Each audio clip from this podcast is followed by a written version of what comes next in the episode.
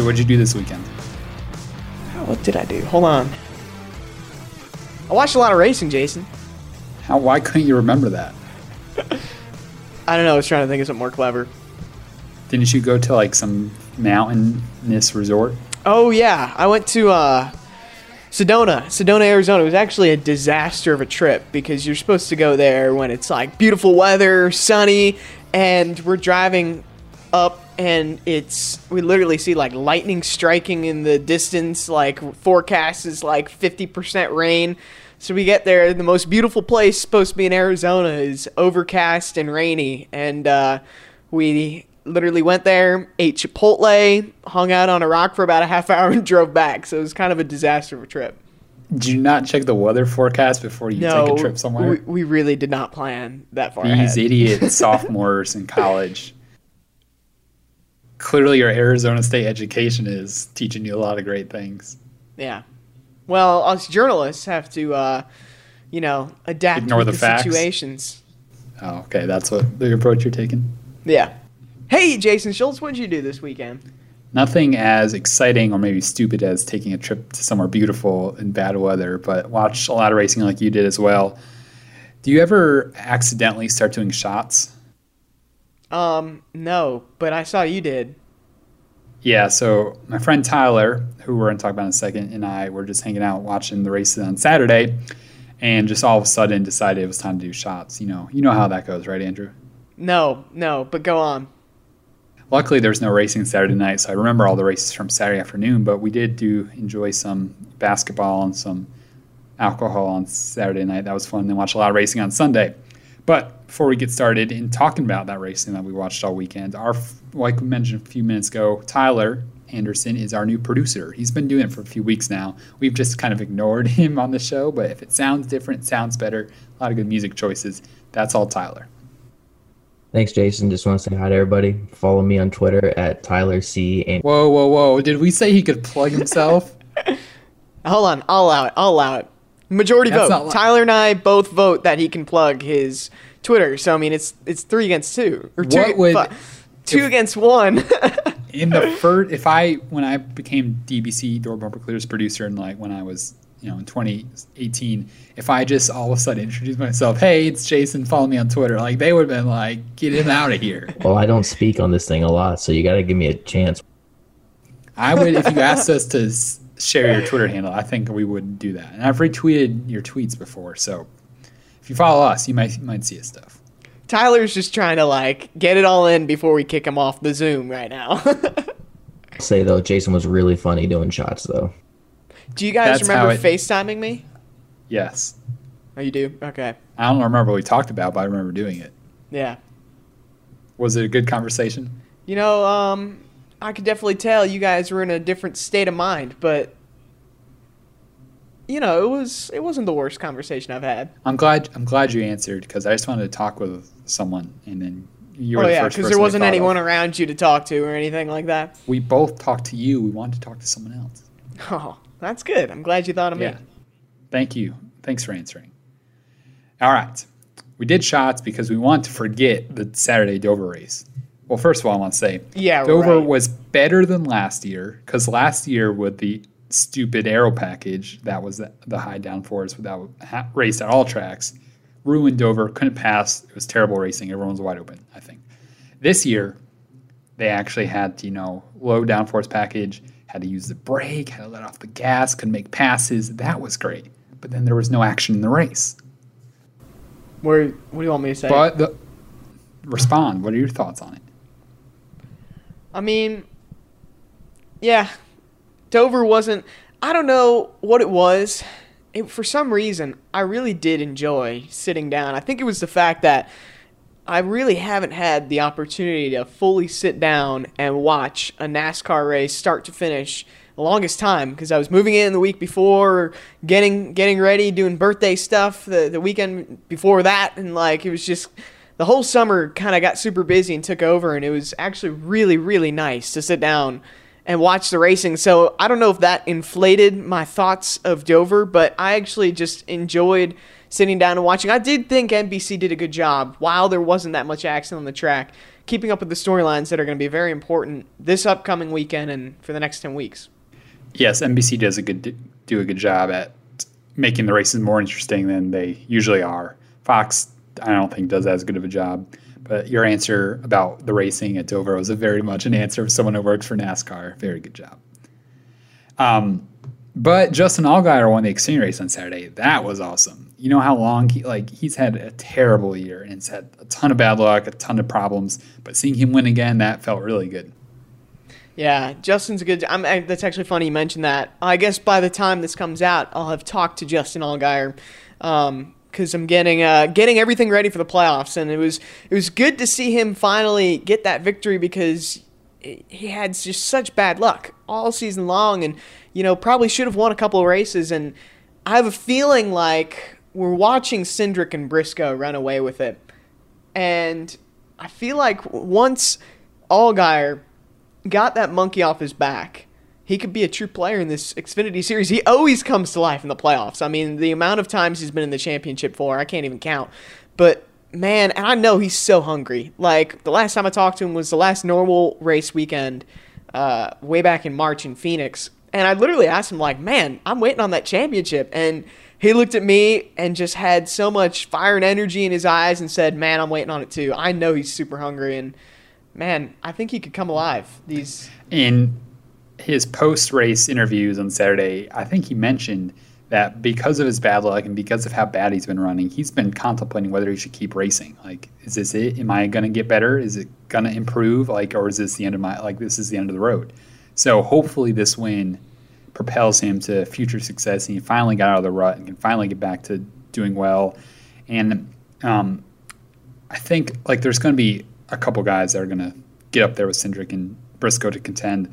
I think Noah Gragson has been consistently good this year, and I think Justin could be that fourth guy. And seeing JRM go, take on those Fords, I'd be all about that. I know you would. I know 100% you would. One thing I found interesting was he like credited all the hate on Twitter as like fueling his fire.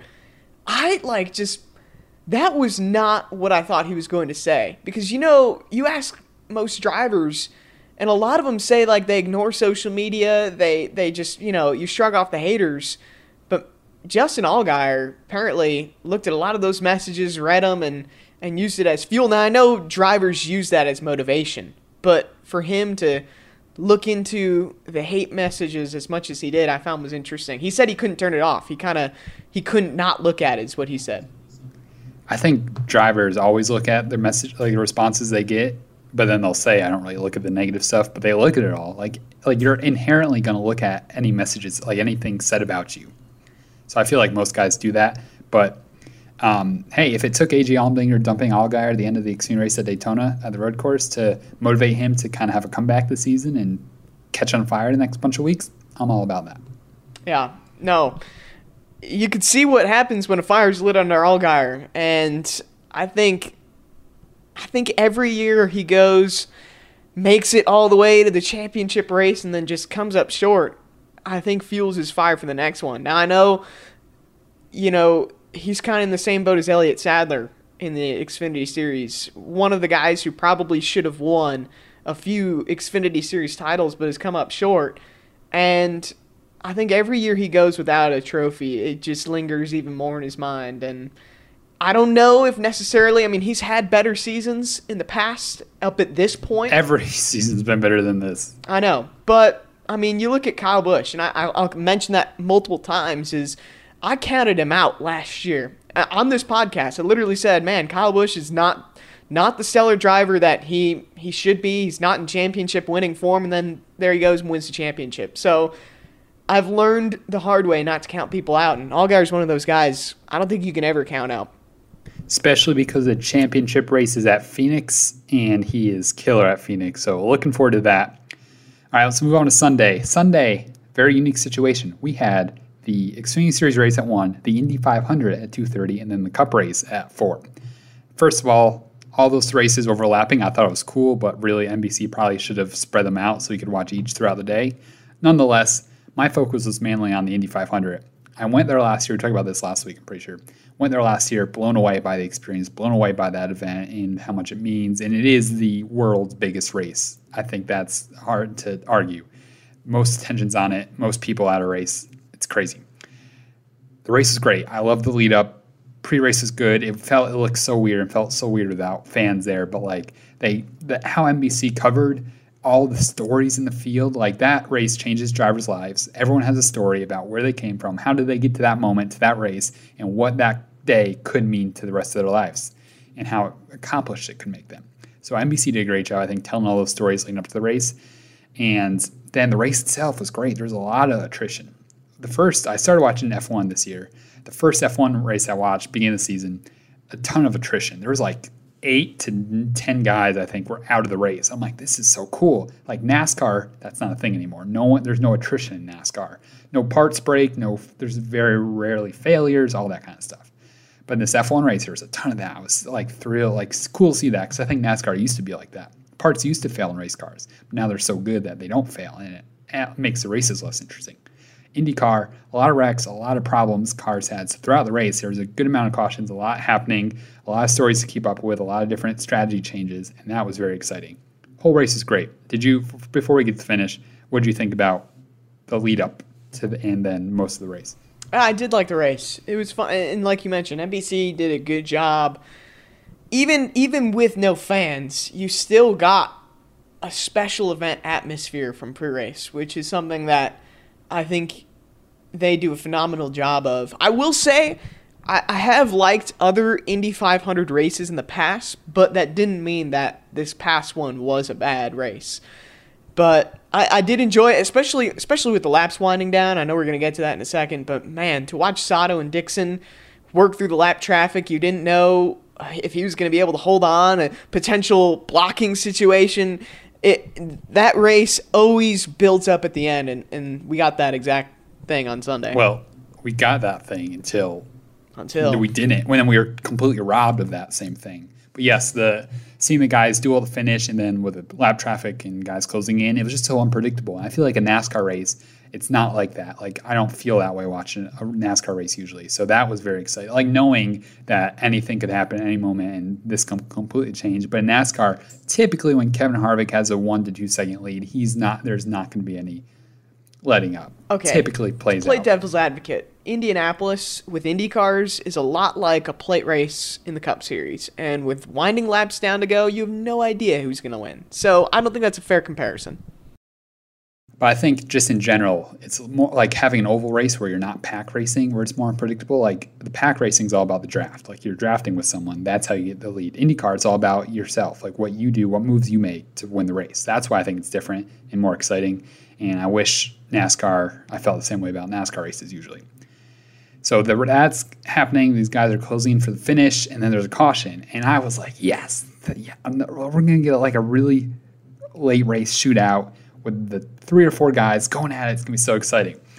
And then I'm like, all right, the wreck, and it was a really bad wreck. I'm so glad Spencer Pigot's okay. That looked freaking terrible. Like at first, it looked like he ran rammed straight into that um, pit wall that sticks out in between the middle of the pit road and the racetrack.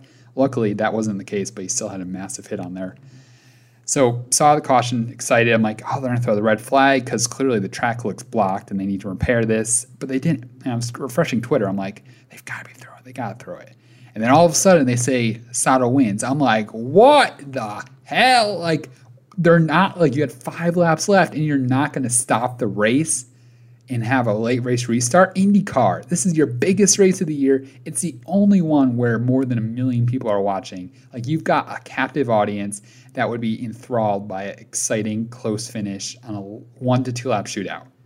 And they instead just ended the race right there. That was it. So anticlimactic, so disappointed. I know coming from NASCAR, the expectation is late race restarts if there's caution, but in IndyCar, they go the scheduled distance and don't go past that.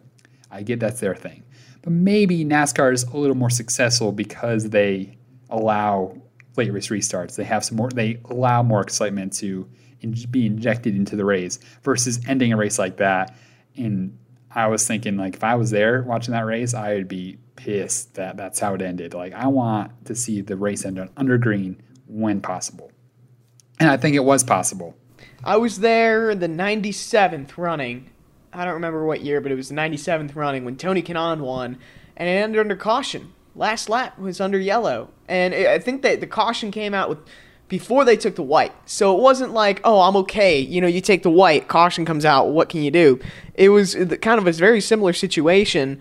They could have restarted it under NASCAR rule, but I tweeted out, I, and maybe I shouldn't have called out IndyCar fans as hard as I did on Twitter, but you know, I, I left the tweet up and I said I don't understand why some fans are like life and death when it comes to scheduled distance. Like, okay, yeah, Indy 500, but wouldn't you want to see a better finish? Like, and people are so dead set on, oh, it has to be 500 miles exactly. We go 501. It's not the Indy 500 now. It's Indy 501. That can't be. I I just don't understand that. You know, I feel like everyone's in the entertainment business. Why? Eh, eh, like there would be if they if they did throw the red and they did restart that race. Jenna Fryer said that many many many purist fans would have been livid with that, and I just I don't understand that.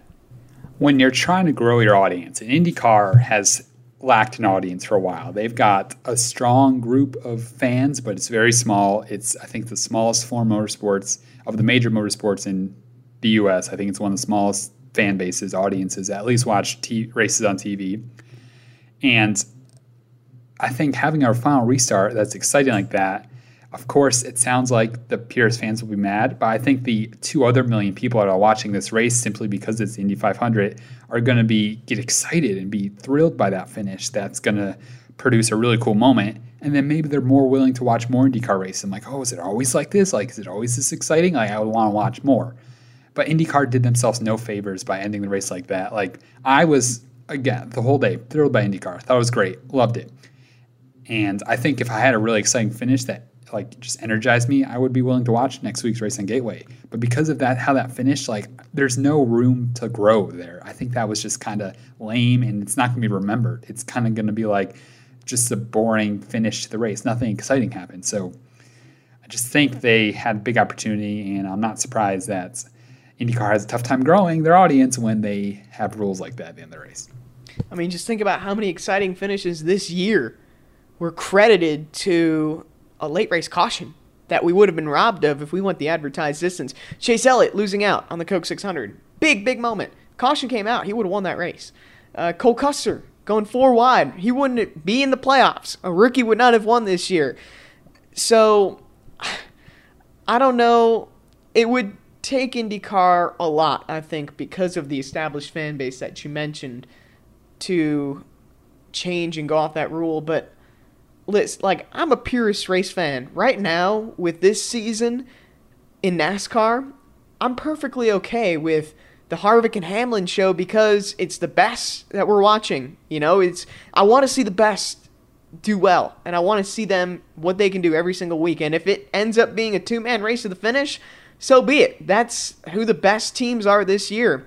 But I'm not that purist where we have to go the advertised distance. I I I haven't never really understood that, and I don't know if it's because NASCAR has already spoiled us and maybe the IndyCar fans, that's all they knew, all they know. But for all the NASCAR people on Twitter that I saw, they were very surprised and shocked the red flag at least wasn't thrown. The purist thing, you can say you're a Pierce fan, but most of the when you think of Pierce fans, it's the older fans that watch racing before the playoffs, before green white checkers, before double file restarts, before all these what they call gimmick rules, but NASCAR has implemented over the years to make it a show, make it more exciting. Those fans are basing it off of the racing they kind of that racing that kind of grew in its like history, like nine, like through the 50s, 60s, 70s, 80s, 90s. That's the kind of racing they're basing it off of. And you started watching NASCAR in the era of the playoffs, in the era of double file restarts, in the era of all this extra stuff that NASCAR threw out the race to make it more exciting. But when you say you just like to see the best car win, yeah, that's kind of a pure thing. But I think um, speaking from that standpoint, it's not you're not really a purist in that sense. Okay, well, my point was kind of made where I'm fine with Harvick and Hamlin kind of sweeping the show if they're the best two cars. But kind of going off that point, I, I think what's hard for those fans to understand is that it's very rare for sports, I think motorsports especially, to stay the same, stay stagnant, whether that be new technology that comes into play, new safety enhancements, rules that make the game better. I mean, there has never been a sport in history that has stayed the same from exact start to exact finish. So I think change is super important. I honestly, I think NASCAR with a lot of these changes that they've made within the past five, six years in the playoff era, basically, have been great changes. Like I couldn't imagine going back to restarting the points at the playoffs and and just running 10 straight races. I love this elimination factor and going each round and I I could never go back from that. And I think I hope IndyCar understands that maybe they need to change to further evolve the entertainment of the sport. And, and, I think every sport has to understand that change needs to be made. It's just how do you please everybody? You can't. That's the problem. The truth is, with NASCAR, these changes they've made in the last 15 years, they haven't proven to grow the audience. So that's an interesting point where the NFL, for the most part, they make a few small tweaks to rules every few years or whatever. Their audience keeps growing. It's been consistent But for NASCAR, they've changed a lot in the last 15 years, and it has not grown the fan base by significant numbers. Maybe a little bit, but TV ratings are still lower than they've ever been.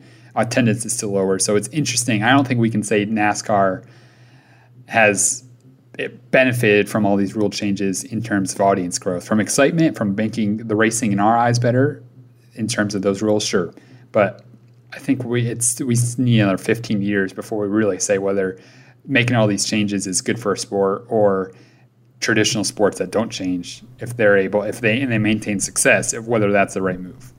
Well, that's exactly the point. I mean, you can't look. I mean, even though we've experienced it a fair amount, the the playoffs our playoff format right now is still very relatively new in order to gauge hasn't even been 10 years that we've run this full playoff been, format. yeah so you can't like it's yes it's more exciting and i believe that and you believe that but there's no proof that it's i am saying it was a, a good change that they needed to make. Yes. I mean you look at just the elimination you look at the elimination races from here on out. You have daytona right now. We go to bristol then the Roval, then Martinsville. Like those are incredible schedule changes that would have just been races under this old playoff format. They would have been good races regardless, though. But now they're even. Those are better. the best track. Those are the best tracks on the schedule, so they would put on good racing no matter what the format is, if they had a good package, of course, which they didn't have last year, but they have this year. But that's besides the point. Sorry, IndyCar. I don't think I'm gonna be tuning in the rest of the year see you back in May for another Indy 500. I really want to go again next year. I I love that race. I can't the atmosphere all. That's one thing I wish NASCAR would take from them though. How to put on an incredible event like Daytona 500 is cool, but I think the tradition of Indy, there's just so many more things they do, and there's so much more. Like the whole, like just one factor is the whole town of Indy gets behind the race. Like it's a citywide celebration. Everyone is talking, like it's the talk of the town. I feel like that's probably not the case, uh, like all around Daytona. It's not like all the locals are in it. It's not a thing. So I, I would hope NASCAR would take some lessons from IndyCar in that sense. But moving on, let's talk about Daytona. Elimination race, regular season finale. Of course, the regular season championship has been already decided. Thanks Kevin Harvick for making that uninteresting by winning by a lot and having. When was it ever though? When was it ever? I mean, I don't I know, know, but I don't really care you, who. Well, they the implemented the regular season. Twenty six races. I don't care. So why why do you even care that it wasn't exciting? Then why would NASCAR? Why NASCAR do it then? What was the point then? They wanted to make it some matter, and so if it's not exciting, why should it? Well, matter? it matters with playoff points, but I don't. I don't know. It's just a competition thing. I don't think that's something that has to be ultra exciting. I mean, NASCAR's done so many different things to try and make the they? sport more exciting. This is just a competition element to follow along with. Then why would they do it? Why would they just do something to make a rule change just for the sake of making a rule change or adding something to sake of adding? They wanted it to be a, more exciting. Well, I think it's more. the same. I think it's the same reason they added stage racing. They want like they want the drivers Eh, you look at Daytona. I think I don't know how many people are locked in, but there's 11 people locked in. Points mean absolutely nothing. They're still going to be racing hard, and they're going to be going 100% for that extra one playoff point, extra second playoff point, the five playoff points for winning the race. It, they've added more incentive to not let off the gas. I mean, like what you saw in previous years before this, you would look at someone who wins the Daytona 500, they're locked in. They don't have to do anything for the remainder of the 25 races and they're in the playoffs. This this gives incentive for everyone to be on full gas, full throttle all the way through. You would hope they would want to be on full throttle regardless of the situation, just naturally. Like I want to be on throttle the whole season. You would think that would be the, you know, the motivation. I think it adds a new strategy element. That's why you know when they were on full throttle the whole season before the playoffs even existed. Like when every single race mattered for the championship, you could not let off. You want to go back to that? I'm saying it's the same situ- like it's the same thing you're talking about. They were full throttle, never like every single point, every single race mattered. And the same things happen now, but NASCAR had to throw the gimmicks in to make it like why don't they think drivers care about why don't you think drivers care about trying to get every point do the best they can in every single race. Well, I mean, why do they have to be teams, incentivized to do that? Even some teams in the past have admitted that once they get in, they're going to experiment with things. Some things could go wrong, and, and they could kind of disappear for a bit. This this makes everyone be on their A game. It's almost like you're promoting. I mean, what it is is you're promoting playoff ranking from Daytona one to the end. I know we we're not a huge fan of how the playoff points are distributed, but it, it every single race, every single stage is pretty significant when it comes to re-ranking everyone at the beginning of the playoffs. I mean, you look at every time Kevin Harvick wins a stage this year, you look at that as a very significant storyline is man, he's just getting another playoff point, edging himself out even further from the field. It makes everyone it, it makes every race that much more important, I think. I think the races are important regardless. Wouldn't you want to do well in every race regardless? Why do you have to be incentivized to do well in the middle of a race? I'm Don't you saying, want to naturally just you know do well and perform well and win? Like it's another significant competition element to look at. Unnecessary. After watching the Indy 500 without stages, seeing what a race without stages is like, I was like, oh, oh my god, I miss this. This is so great. So much strategy. I loved it. But that's not the point of what we're trying to talk about. If you want me to talk about something exciting, I will talk about how Daytona, for the first time ever, is a regular season finale, and that there are roughly, you know, we have William Byron, Jimmie Johnson, Matt DiBenedetto, all within striking distance of getting in the playoffs based on points. But the rest of the drivers in the top 30 that are outside the playoffs, no wins this year, they could steal a victory on Saturday night and make the playoffs. Like that is crazy that someone like as slow as probably Corey LaJoie is in the playoffs could make the pl- like could make it still because of this one race. Like seeing that storyline play out, and you know how it's always unpredictable at super speedway races. That is something that I was always a fan of wanting this race as a regular season finale. I wish it was still on Fourth of July. Maybe NASCAR can shorten the season to make that happen, but it's a really cool deal to see such a thrilling end to the regular season. Oh yeah, no, it like you said, Jason, it is going to be a thrilling end to to the end of the regular well, season. Depends on um. No, well, no, you said it. All right, you well, let's it. get in the strategy. Let's get in the strategy of the race then. The strategy, yeah, if you need to, if you need to win the race to make the playoffs, and that is your only hope, and you see, and all right, typically last five years restrictor plate races, there's a lot of wrecks, and they're happen throughout the race and it's a game of survival. Who can survive to the end? There's usually 10, 12 cars maybe running at the finish. So it's who can get to the finish. So the guys that need to win, and that's their only hope to win, you just, the game is to survive. The game is to not wreck and be there for the last 10 to 15 laps.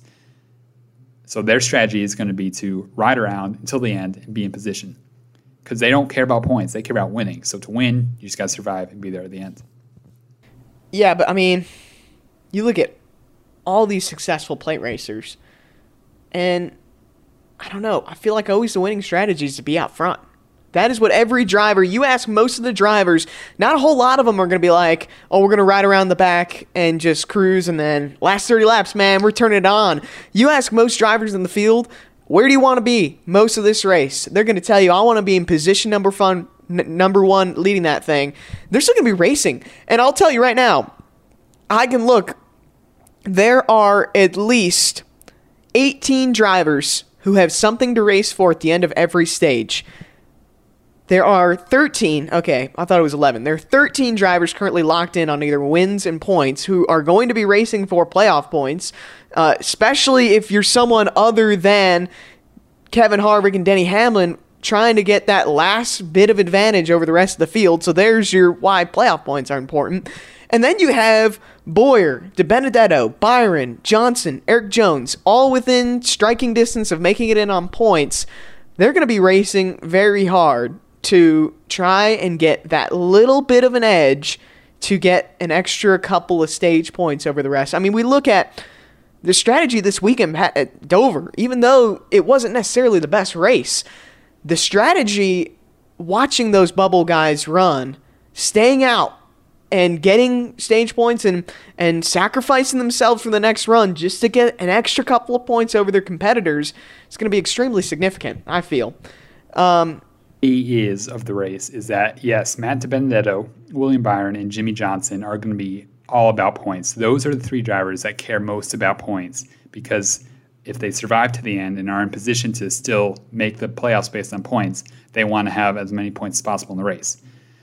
From Door Bumper Clear today, Clint Bowyer Spire Brett Griffin said their strategy will be to ride in the back of the field for the first two stages and see what they need to do at the end. If they their competition could wreck out. Their competition could not have gained enough points. They could, if William, if they don't, fit, if um, Byron, who's closest to Bowyer right now, finishes, or DiBenedetto, who's closest to uh, Bowyer right now, finishes in a certain position, Bowyer could get locked in after the first stage. So he has no incentive to go run up front and potentially wreck and screw himself if a driver happens to gain enough points to beat him. So his strategy is just to be, let's see what happens. So I would say yes DiBenedetto, Byron Johnson, they'll be up front. However, every other driver that has it needs to win that race. There's no reason to be up front until the last 30 laps. You said the last three laps. No, you cannot run up to the front three laps. That's no, impossible. I said 30. I did say 30. Okay. But everyone else but will be nice try, biding their time until that. the end of the race. Well, I thought you said three. Well, it's my fault for not understanding your Zoom audio. Let me give you an example. If you're um, John Hunter Nemechek, how do you get in the playoffs on Saturday night? I mean, yeah, you got to win. So the strategy to win is to survive, and you have seen that in every play play uh, sorry super speedway race for the last five years. It's survival. Rarely is there a race where it's just straight pack racing and no one wrecks and everything.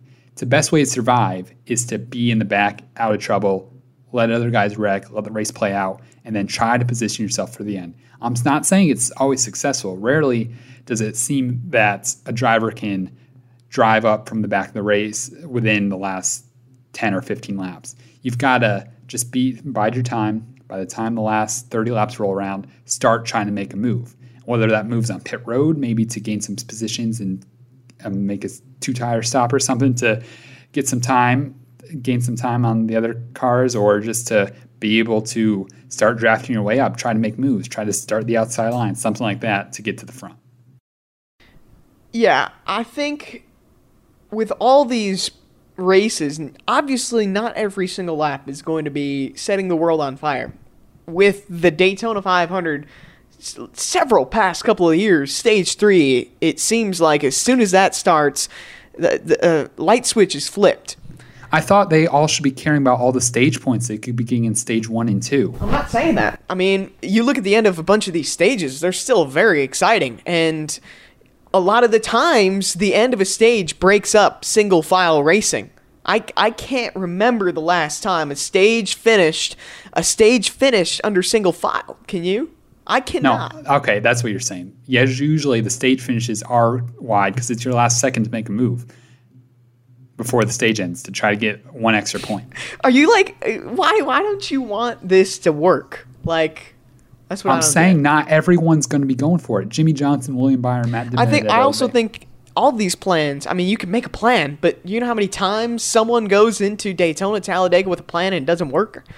So I'm saying don't run up front and f- yourself by wrecking on lap 30 and then not be able to have any shot at the win when you could ride around, wait till the end, go up, and then try to get up in front and win. I don't know. Most of the times when I remember seeing wrecks, guys about top five are good. And obviously, there are rare situations where the leader gets wrecked or someone up front does. But I feel like the safest place to run is up front, and people are going to be vying for that, and always have, always will at these plates at these plate rack plate The tracks. wrecks in the last five years, they're not plate tracks, so they don't run a restrictor plate anymore. It's super speedway racing now. The last five years, most of the wrecks begin from the field. It's guys blocking. It's William Byron trying to block Kyle Busch. I think I was 2018 at Daytona. Ricky Stenhouse Jr. trying to block everybody at once, wrecking the whole field. That has become more of a com- commonality, if that's a word, in the last bunch of years, where the wrecks do start up front. It's not; they do happen throughout the field. However, it's you're not safe. You're not you're safer riding back than you are, I would say, within the top 15, 20 positions. It's dangerous. Stay out of the danger. We'll see. I guess we'll see what happens. if you're I- right, congratulations, you won the argument. But I, I hope we both agree that you're wrong, right? Can we at least agree on that? you're saying I'm already wrong. The race hasn't even No, you're yet? hoping that you're wrong. Aren't you hoping that you're wrong? I'm hoping that someone surprising wins the race because that'll be a great storyline for the playoffs. Okay. Well, and I think they will accomplish that by riding the back until the end of the race. My hope is, and I've had a thought, that Bubba Wallace is going to win this race. And I think, and he said his strategy will be to ride in the back until the end of the race. All and right. get up front in the last 30 or 40 laps. so, I want your promise right now. You're hoping for someone exciting to win this race. I'm I don't hoping wanna for hear. I don't wanna of hear the about. playoffs. I don't want to hear about single file racing and being upset about that. If this is if this is what you're satisfied with, is is a good good winner and a good finish because you can't have both. I'm not saying I want single file racing. I'm saying that's how it's going to play out because of what I've seen in previous plate races. I want I hope four wide on every single lap. However, being an educator race fan, I'm saying, or a race, I guess I can call myself an industry member. I want the race to play out and be exciting, but I'm betting it's not going to be. I think it's going to be guys trying to be conservative until the end because that's all that matters. No better way to hype it up. Coke Zero Sugar 400 this weekend. I can't wait. I'm excited for it. And uh, it's weird. It's weird with these night races. Like, I don't know what time it is Eastern, but like it starts so early here in Arizona. Like I woke up, the Xfinity race was already rolling. The Indy 500 started at noon, and my day of racing was done at like five. It was awesome. I loved it. Congratulations. Yep, you should all come to the to the West Coast. It's the best Gross. best coast, West Coast, best coast. No, Right? That's not true. yeah, that's I not saw true. Tyler. Yeah, he's nodding his head. No one thinks that. All right, so tell me who's going to win on Saturday night. I don't know. I don't think you know. I don't think anyone knows. I'll make a prediction. We're not allowed to make predictions anymore because we don't know what's going to happen. All right. Ah. I think. I don't know. I'm gonna go with my gut. I'm gonna say it's gonna be one of the 16 guys inside the playoffs because Pick one. All right, I'll go with. I think, honestly, Hamlin could go and light up the world again, like he's always done at Daytona. But to make it interesting, I'll go Joey Logano. But if Denny Hamlin wins, I'll also say I'm right. I'm going to go with the best plate racer, I believe. I guess Denny is probably the best. Maybe this guy is giving him run for his money, and he almost won the Daytona 500. Ryan Blaney is going to be a great plate racer to win. However, I want, I think the coolest story would be Bubba Wallace winning this race and getting in the playoffs. He's been so good this year. Freddie Kraft's on DBC. He's one of my favorite people. Like, that would be an epic story and really good for that team and just really cool story for NASCAR. So that's what I want. And I'm sorry, Andrew, for wanting a good story for NASCAR. I hope that doesn't offend you too much, but uh, I want something like that to happen. Do we both think that we hate NASCAR? like the other person does. I'm. Why would I? Why would I not be excited if Ryan Blaney won? If Bubba won? Well, you don't think I want good things to happen, so I'm apologizing for wanting something good to happen. Oh, got it. Okay, I did not understand. I'm sorry, my UNC Charlotte intellect is above your Arizona State intellect. Okay, I took a bio class today. It sucked. I learned Wait, apparently. you, you went you went to class today? No, it was online. It's I'm learning all the differences between feet and inches and yards. Yeah, we're going back to third grade with this class. Smart college students or smart college people like Jason took all those classes in high school and got college credit for them, so I didn't have to deal with that those kind of that kind of coursework in college. Well, I emailed my counselor and he hasn't gotten back to me. So All right. Follow me on Twitter. I'm at Hey Jason Schultz. I recently retweeted a funny Bubba Wallace tweet calling out TJ Majors, so that made my day. Um, check me out there. You can follow Andrew at. yeah, you can follow me at Andrew Curlin TV. It's gonna be busy. I've been kind of quiet on Twitter the last couple of months. You know, it's it's always been hard to to get content out when you can't be at the racetrack, but getting geared up for the playoffs and uh, a lot of exciting stuff should be coming my way. And uh, you can go see, if you haven't already, a Dale Jr. tweet where he kind of uh, shares a story about yelling at Clint Bowyer all there for about 10 minutes from a red flag at Martinsville. Um, so expect a lot of exciting stuff from me on my Twitter page. And of course, you can follow Tyler at Tyler C. Anderson on Twitter. Giving you that shout I out didn't right agree. there. I didn't agree to two shout out. I didn't Well, I'm sorry, but he edits the podcast, so he's clearly not going to take that one out. because Andrew took three years to edit every show. So I'm like, we need to hire someone. That's right. I can't deal with it. I can't deal with Steve anymore. Yep. All right, y'all. I can't wait for this Daytona race. It only gets better and better and better from here. The NASCAR Cup Series and every single series that you like to watch along the NASCAR circuit. Thanks for listening to Redhead Racing Radio. We'll see you later. And that was a paid advertisement line from NASCAR. See ya.